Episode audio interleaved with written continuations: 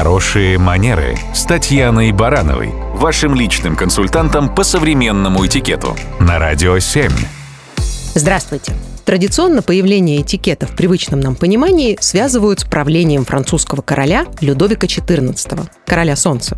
Но если копнуть глубже, то можно заметить основательный итальянский след в истории этикета.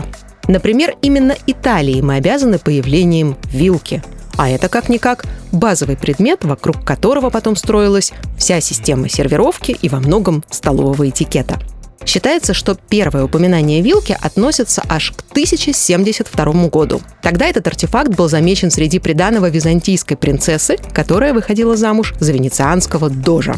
А в 1608 году английский путешественник был абсолютно потрясен тем, что в Италии мясо брали с тарелки не руками, а двузубыми вилками. Однако в самой Англии вилки прижились не сразу. Во Францию же вилку привезла Екатерина Медичи.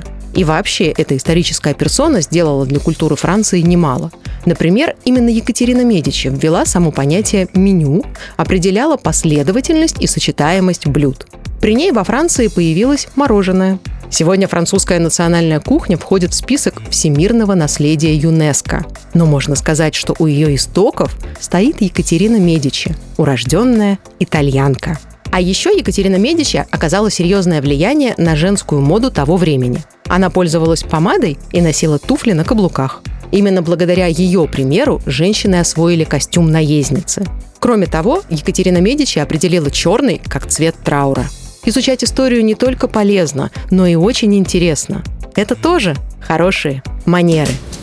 Итальянские сезоны на радио 7.